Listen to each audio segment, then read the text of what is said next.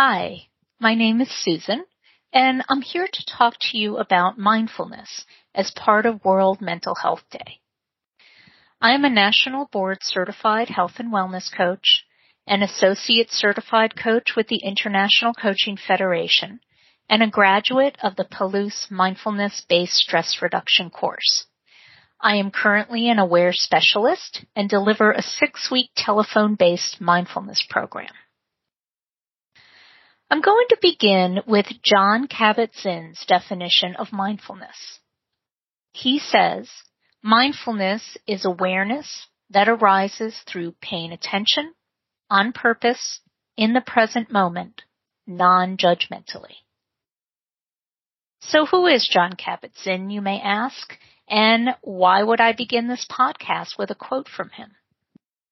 Professor Emeritus Jon Kabat-Zinn founded the world-renowned Mindfulness-Based Stress Reduction Clinic in 1979 and the Center for Mindfulness Medicine, Healthcare, and Society in 1995. These programs at the University of Massachusetts School of Medicine helped bring mindfulness into mainstream society. So where did it all start? The concept of mindfulness has its roots in the Buddhist tradition of meditation, which has existed for several thousand years. And since the 1970s, its techniques have been used to develop interventions aimed at increasing focus and productivity and reducing stress and mild chronic pain. The word meditation may be intimidating for some.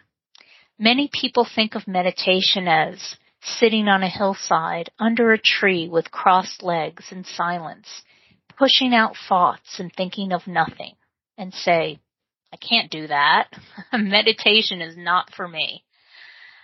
Although meditation and mindfulness share a lot in common, such as being present and experiencing sensations, mindfulness can be done anywhere and for as little as a couple seconds.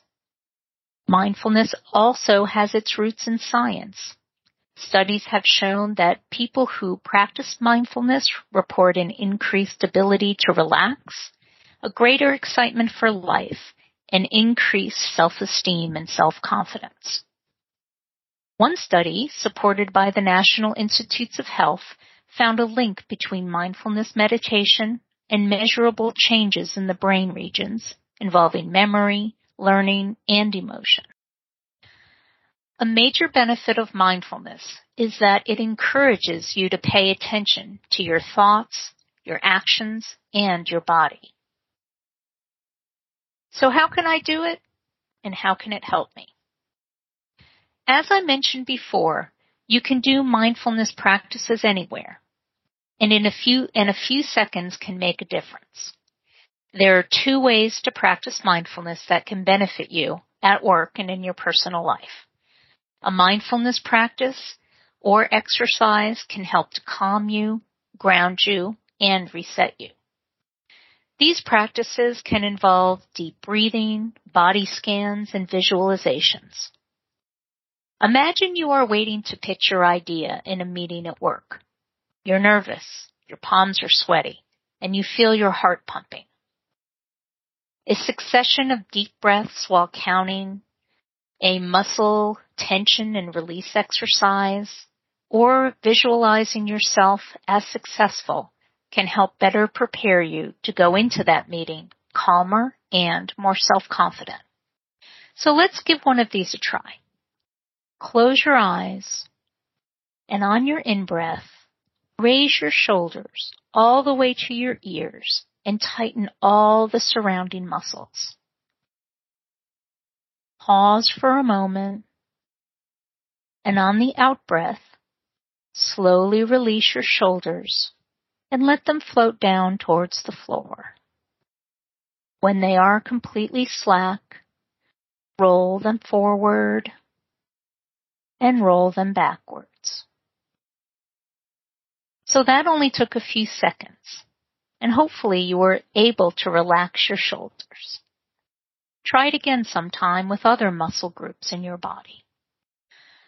Another effective technique is using the word stop or halt or another word that you choose. When you are beginning to get stressed or overwhelmed, this concept is where you stop what you're doing, breathe, observe yourself and your surroundings, and then move forward with what you need in the moment. Could be a walk, a break, or even just a rest. These are only a few of many exercises you can do to reduce stress and improve focus. As I mentioned before, mindfulness can also be done without a practice during your daily routine. Ask yourself a question. Is your mind full or are you mindful? A full mind is like being somewhere physically and in many different places in your mind. For example, you're trying to enjoy time with your family. You're there, but your mind is still at work, thinking about that meeting that didn't go well, or what it's going to mean for you in the future. You're stuck in two places, neither of which are in the present. We call them the woulda, coulda, shouldas of the past and the what ifs of the future. Learning to let go of the past that you cannot control and things in the future you cannot predict can not only help you to live more pres- presently, but also reduce the stress that those type of thoughts cause. And other ways of training yourself to be mindful is to begin with simple tasks. Choose something in your daily routine that you are usually on autopilot. Examples could be brushing your teeth, cooking, eating, making coffee or tea, or showering. First, slow down and pay attention to what you are doing, and then engage your senses. What does that new brand of coffee smell like? How does that warm water feel when it reaches the top of your head in the shower? What does the toothpaste taste like? What does the water sound like when it's just about to boil? And what are the different textures you feel of the nuts and raisins you are eating? Being present and mindful during these activities can help you to be more present in other areas of your work and home life, resulting in an inc- in increased self-confidence and overall happiness. Are you practicing mindfulness when you're multitasking? I'm sure you know the answer. Having 20 tabs open on your browser while you're trying to finish a report. Constantly being interrupted by email pop-ups, messages, and phone calls. Just talking about it is stressful. Neuroscience currently shows us that our brain's capacity for multitasking is extremely limited our minds are really built for doing one thing at a time. So again, mindfulness can show up by turning off the notifications that are not absolutely necessary, silencing your phone and putting it away, and focusing on finishing the task with as little interference as possible. I would like to conclude our discussion about mindfulness with self, self-compassion which, according to Dr. Kristin Neff, is something that is often overlooked. Dr. Neff developed an empirically supported program called Mindful Self-Compassion.